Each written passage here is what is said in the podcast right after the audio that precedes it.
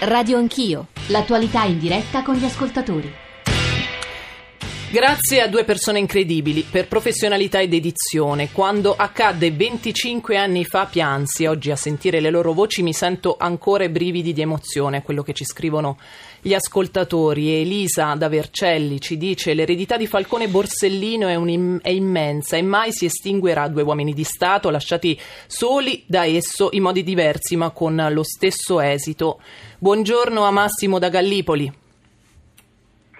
Massimo, buongiorno, è in linea? Non è in linea, Massimo da Gallipoli, allora da, diamo invece la linea a Francesco dalla provincia di Foggia. Francesco, buongiorno. Buongiorno, buongiorno. Sono importanti Senta. le vostre voci, prego. Guardi, io oggi ho 50 anni, quindi 25 anni fa ne avevo la metà, ero un universitario e quindi rispetto alla cultura antimafia ho sempre pensato che avrebbe dovuto sviluppare gli anticorpi, per cui la mafia sarebbe rimasta in Sicilia o sarebbe diventato un discorso, come posso dire, limitato. Oggi da cittadino vedo che comunque zone del nord sono infiltrate dalla mafia. A Roma, nella capitale, ci sono attività commerciali chiuse per infiltrazioni mafiose.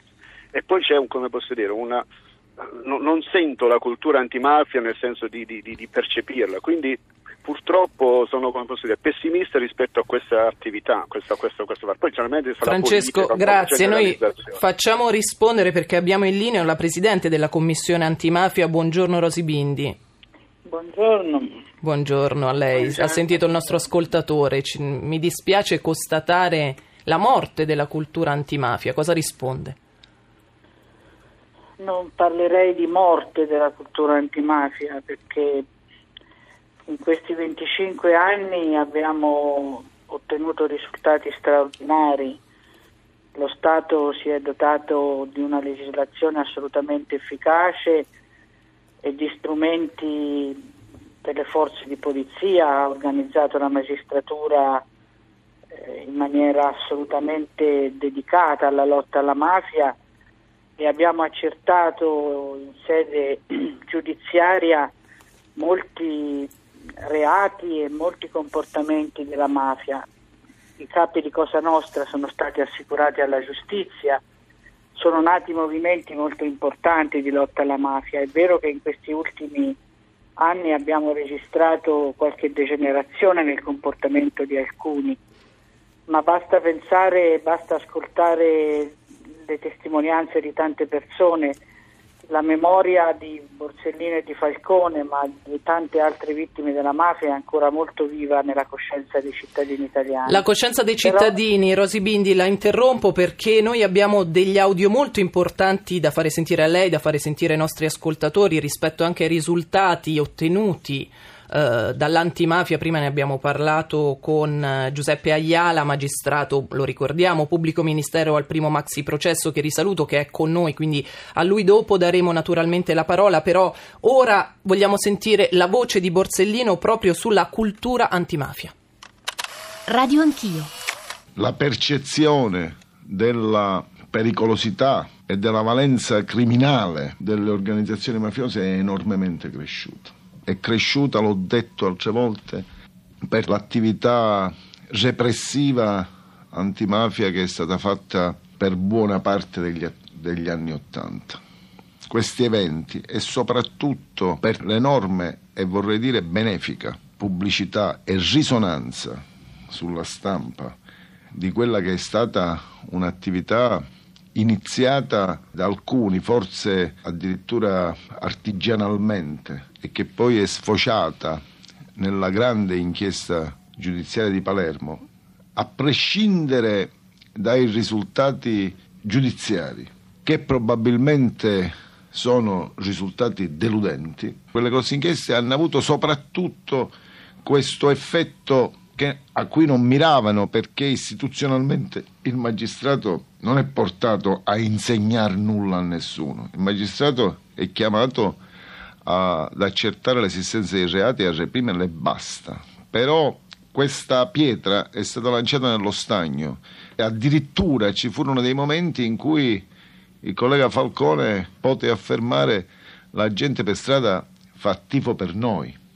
Cioè si svegliò una certa coscienza e oggi secondo me si può dire con una certa tranquillità che siamo arrivati a un punto probabilmente di non ritorno, cioè non accadrà più, a mio parere, che in Sicilia si ritorni a quell'atteggiamento che si aveva anche piuttosto recentemente, mi riferisco addirittura agli anni 70, in cui addirittura si disconosceva o si taceva o non se ne parlava o si accettava l'esistenza del fenomeno e la si accettava e basta.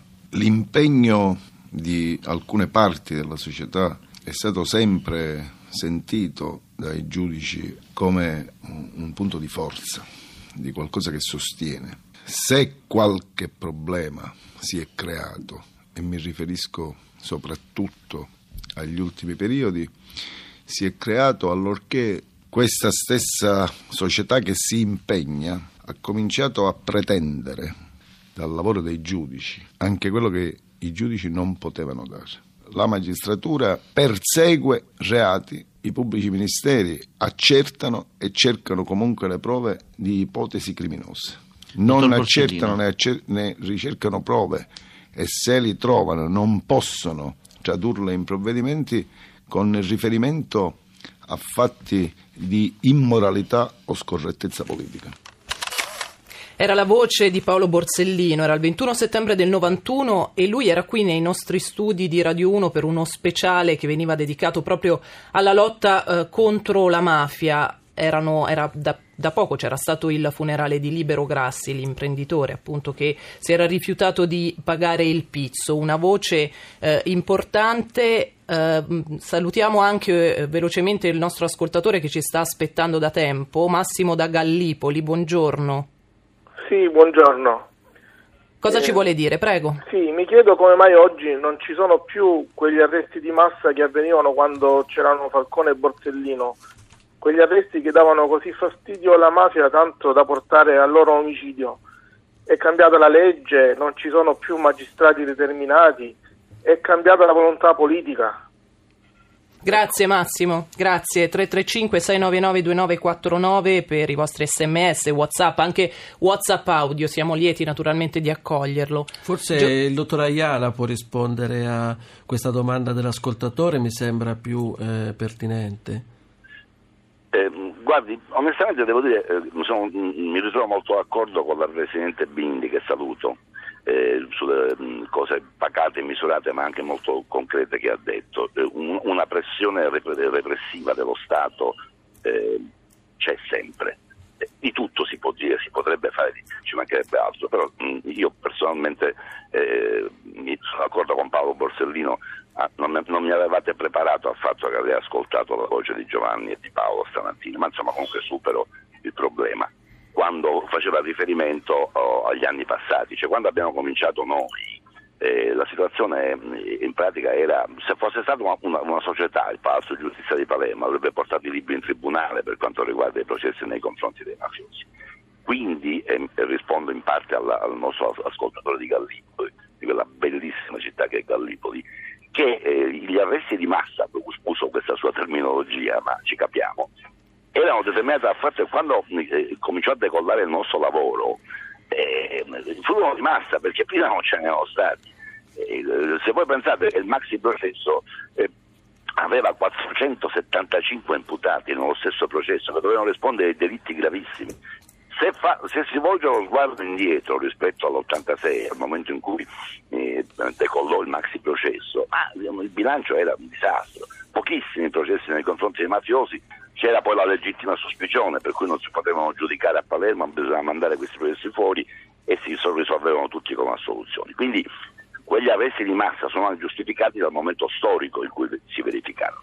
Oggi eh, dal mio punto di vista. Anche grazie la... diciamo, a Falcone Borsellino è iniziata invece un'epoca come dire, più ordinaria del rapporto Sopra... con la mafia. Soprattutto Giovanni sì. Falcone. Ecco, volevo sentire su questo anche Giovanni Bianconi, eh, il fatto, eh, questa cosa a cui accennava appunto eh, Paolo Borsellino, il fatto che la gente si aspetta dalla magistratura anche eh, un'azione morale oltre che un'azione di giurisdizione. Sì, ma questo perché è... allora forse perché erano tempi straordinari, ricordiamo 4.000 morti ci sono stati negli anni 80 Eh, certo. a Palermo, penso neanche a Belfast, insomma c'è stata una cosa del genere. No, ma è chiaro che anche quell'affermazione da parte di Borsellino è figlia del tempo in cui fu fatta. Nel momento in cui la mafia era sostanzialmente negata nelle- anche nelle istituzioni, ma anche nelle coscienze dei cittadini, che naturalmente vanno a ricasco del sentire eh, istituzionale, di quello che vedono, che leggono sui giornali, di quello che accade. Nel momento in cui la magistratura invece comincia a sollevare il velo su quella realtà, comincia a far vedere che c'è una reazione e comincia a raccontare le storie delle vittime delle rubare bianche, dei politici collusi, delle, eh, degli omicidi, dei traffici di droga, insomma tutto quello che ha svelato il maxi processo e le indagini successive, è evidente che anche la popolazione prende coscienza di questo e sostiene in qualche maniera eh, l'operato della magistratura, ma questo è avvenuto storicamente nello stesso periodo anche eh, con la corruzione e nel periodo successivo, nel 92 che noi oggi stiamo ricordando, è anche l'anno di Mani Pulite e della scoperta e del movimento dell'opinione pubblica a favore delle indagini anticorruzione. Il problema qual è? È che dopo un po' questo movimento diciamo, se è affidato soltanto a quello che scopre e fa la magistratura, quasi fisiologicamente cala, perché eh, naturalmente è vero che non ci sono più gli arresti di massa oggi, ma è vero perché eh, la maggior parte dei mafiosi di quella stagione è finita in galera e molti stanno morendo in galera. Chi invece esce e torna a mafiare, come dicono in Sicilia, perché poi succede anche questo, perché una condanna per mafia è una condanna a 8, 10, 12 anni di carcere può essere. E dopodiché questi escono e ricominciano l'attività, ma vengono riarrestati quasi subito. E non se ne parla tanto sui giornali nazionali perché è una vicenda che ormai è diventata quasi routine, ma ormai ha scritto, e finisco su questo, un- uno dei pizzini attribuiti a Matteo Messina Denaro trovati nel covo di Provenzano dieci anni fa. Diceva qui stanno arrestando pure le sedie perché eh, ormai ci stanno facendo terra lui. bruciata intorno. Poi lui è rimasto ancora libero, ma Eh dico sì. tutto quello, l'attività delle forze dell'ordine e della magistratura da questo punto di vista certamente non è stata deficitaria. Ecco, la mafia è cambiata, ha subito un eh, processo di trasformazione profonda. Rosy Bindi, che cos'è oggi la mafia? Ma ribadisco che la mafia di quegli anni io penso possiamo dire che l'abbiamo sconfitta. Eh, oggi ci confrontiamo con una mafia che viene arrestata ugualmente, soprattutto l'andrangheta. Ricordo all'ascoltatore di Gallipoli anche i recenti arresti di Milano, di Catanzaro, la, la- la cattura di, di latitanti. Quindi dal punto di vista repressivo il nostro lavoro continua ad essere molto efficace. La mafia è cambiata perché è cambiato anche l'atteggiamento della società nei loro confronti. Una mafia che spara meno è anche una mafia che corrompe di più e che trova più complicità, non ha più bisogno neanche di usare la violenza per eh, trovare complicità nei professionisti, negli imprenditori, nei pubblici funzionari, nella politica naturalmente, nella grande finanza. Quindi è una mafia che da certi punti di vista, soprattutto l'andrangheta, è diventata più pericolosa, continua eh, con, i- con le attività illegali, soprattutto con il traffico della droga, ma riversa nell'economia legale del nostro paese, dei, dei paesi europei, di tutto il mondo, una massa di denaro enorme che qualcuno paragona al prodotto interno lordo di un paese medio. E- e in questo senso droga anche le leggi del mercato, finisce per punire la migliore economia e in tempo di crisi eh, sono stati gli unici che avevano a disposizione liquidità e hanno dato un contributo davvero negativo eh, anche per uscire dalla crisi. Eh, questo è un, è un dato che, mh, col quale dobbiamo fare i conti Certo. e nessuno può pensare che la mafia di oggi la sconfiggono soltanto i magistrati e le forze di polizia. Ecco, a Questa proposito mafia del fatto che la mafia deve essere sconfitta diciamo da senso- tutti, anche dalla società, il no? senso di legalità di ciascun cittadino, di ciascun imprenditore, di ciascun dipendente di banca, di ciascun professionista, senza la, la complicità di quella che definiamo in maniera a mio avviso non corretta zona grigia, perché tra la, la mafia e la non mafia dobbiamo tirare una, e la lotta alla mafia dobbiamo tirare un, una linea retta, o, o, si è contro di loro o si finisce in qualche modo per essere loro complici, o si combattono o gli si creano i varchi. Ecco, questa, questa nuova mafia richiede un senso di responsabilità molto più diffuso, direi molto più forte degli stessi movimenti antimafia che sono nati in questi anni, perché se è bello e, e io sono tra coloro che ritiene che debba essere rafforzato la, l'antimafia dei movimenti, delle marce, della sensibilizzazione nelle scuole, è anche un'antimafia che, che richiede invece consapevolezza nei vari settori della nostra vita, che richiede la conoscenza delle leggi, che richiede la schiena dritta, che richiede di superare anche quel senso di illegalità così diffuso nel nostro paese e che siamo disposti a sopportare. E, e, oggi dobbiamo fare i conti appunto con la mafia che usa meno pistole, che comunque ha sempre, eh, è pronta ad usarle, e che usa l'arma della corruzione. E questo richiede chiaramente un cambiamento di mentalità molto profonda da parte di tutti. Mattarella Locri a marzo, nella giornata della memoria dell'impegno, ha detto che la mafia è presente, è presente soprattutto laddove c'è la palude del clientelismo, del favoritismo, della corruzione, della mancanza dello Stato. Non c'è dubbio, è così. Eh, la, la politica clientelare che trasforma i diritti dei cittadini in favori è chiaro che è una politica che apre dei varchi al comportamento mafioso. Giovanni, come... Questa è la loro specificità, appunto, quella di non riconoscere i diritti dei cittadini e di, di, di, essere loro che fanno i favori. Una politica che si comporta così nel mezzogiorno come in altre parti del nostro paese purtroppo, è una politica che diventa in qualche modo complice del comportamento mafioso. Grazie Rosi Bindi. Giovanni, come hai visto mutare tu la mafia nel tuo lavoro?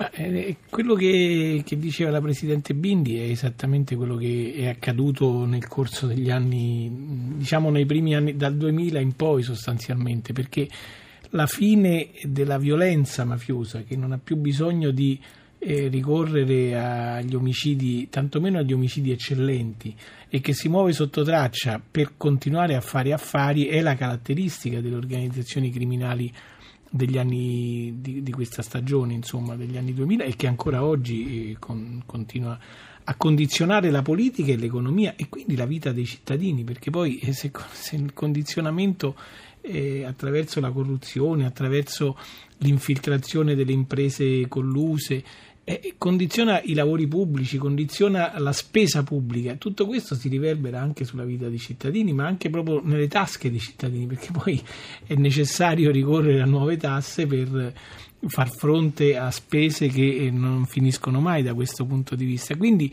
c'è anche proprio un interesse nostro e sarebbe molto interessante oggi avere le testimonianze di Falcone eh, e Borsellino per capire con la loro perché loro parlano di una situazione che all'epoca era drammaticamente pericolosa dal punto di vista fisico. Eh, abbiamo sentito in apertura le parole di Falcone, è molto pericoloso quello che noi stiamo facendo, ho paura che succeda qualcosa di sgradevole. Che poi L'ho ripetuto tante che, volte. Esatto, certo. che è successo esattamente questo. Oggi probabilmente non c'è più questo, la mafia militare, la mafia corleonese, quel tipo di impostazione di attacco allo Stato si è fermato, però eh, c'è un, quest'altra eh, cultura mafiosa che eh, diciamo così è ugualmente pericolosa anche se meno invasiva dal punto di vista degli, dell'incolumità fisica. Fermo ascolta... restando che soprattutto in certe realtà più nascoste, meno eclatanti, più eh, nel, nel, sud, ma anche al nord, insomma, ci sono anche ancora eh, violenze, anche ancora condizionamenti, paure. In Calabria eh, rispetto... Esatto, quindi insomma, anche da questo punto di vista, siccome non ci sono i grandi attentati, non è che non c'è più nemmeno la violenza mafiosa.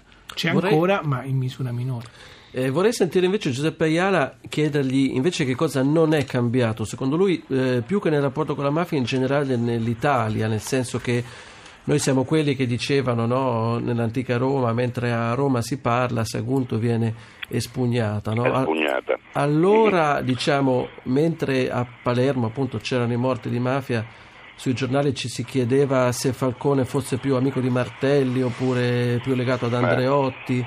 E oggi è un po' ancora lo stesso, no? cioè, eh, si dice se ne deve occupare la politica, no, se ne deve occupare la magistratura, no, anche la società però alla fine poi, eh, come dire, mm, ci vorrebbe appunto questo coordinamento no, di azione di cui parlavano Falcone e Borsellino. Questo è fuori discussione. Eh, guardi che le cose che, che io condivido, dette da, dalla Presidente Bindi e da Giovanni Bianconi, noi le abbiamo scritte, io, io in particolare, ma anche Falcone le ha detto un convegno nell'88. Mi riferisco in particolare, faccio questa breve digressione, all'ingresso nella fattispecie dell'andrangheta, ma insomma che sia andrangheta o mafia non è che cambi molto, nelle regioni del nord Italia. Io vorrei soltanto, per dare uno spunto di riflessione, fare presente che eh, questa mh, infiltrazione, che per carità è a macchia di leopardo, non è che tutte le regioni del nord sono tutte infiltrate dalla, dall'andrangheta, però diciamo che molte indagini ne danno piena e anche clamorosa conferma. Queste infiltrazioni non sono avvenute a colpi di Kalashnikov o di Tritolo, l'andrangheta ha bussato ad alcune porte e queste porte dai cittadini del nord sono state aperte. Questo è il punto da cui partire per la riflessione che stavamo facendo. Cosa Nostra, torno a Cosa Nostra, eh, non è cambiata, ha recuperato la sua vecchia identità. La tradizione di Cosa Nostra non prevedeva l'attacco quindi, diciamo l'eccezione sono stati gli anni Ottanta, insomma è stata sono la guerra 15, aperta. Io, io li ho contati, sono stati 15 anni i 15 anni di eh, follia di Rina, diamo nomi e cognomi.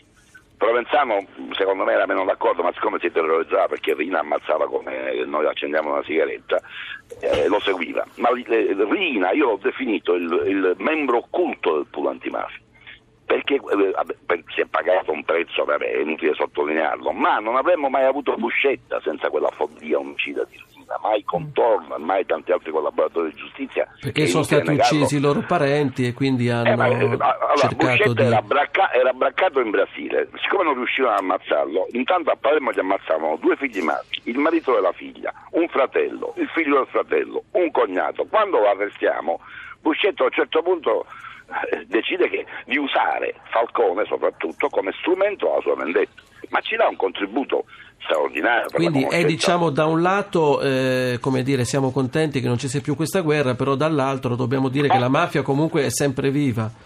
La mafia non ammazza più, io, so, io, su questo lo metterei da un altro notarile, sono 25 anni che non c'è a Palermo, non vado a un funerale di Stato e purtroppo sono stato presente a molti funerali di Stato, ma anche tra di loro non si ammazzano più, perché? Perché sono più deboli? No, perché è un calcolo di bilancio, quella strategia li ha massacrati e quindi se ne guardano bene dal riaccendere i riflettori con un omicidio eccellente o anche con una sorta di nuova guerra di mafia, ma questo non vuol dire che è più debole anzi forse ci deve preoccupare paradossalmente di più. Questo è il quadro della situazione attuale. Grazie Giuseppe Aiala. Grazie a voi, buongiorno, grazie. Noi fra poco diamo la linea alla GR1, ricominceremo naturalmente di nuovo con la voce di Borsellino. Fra poco.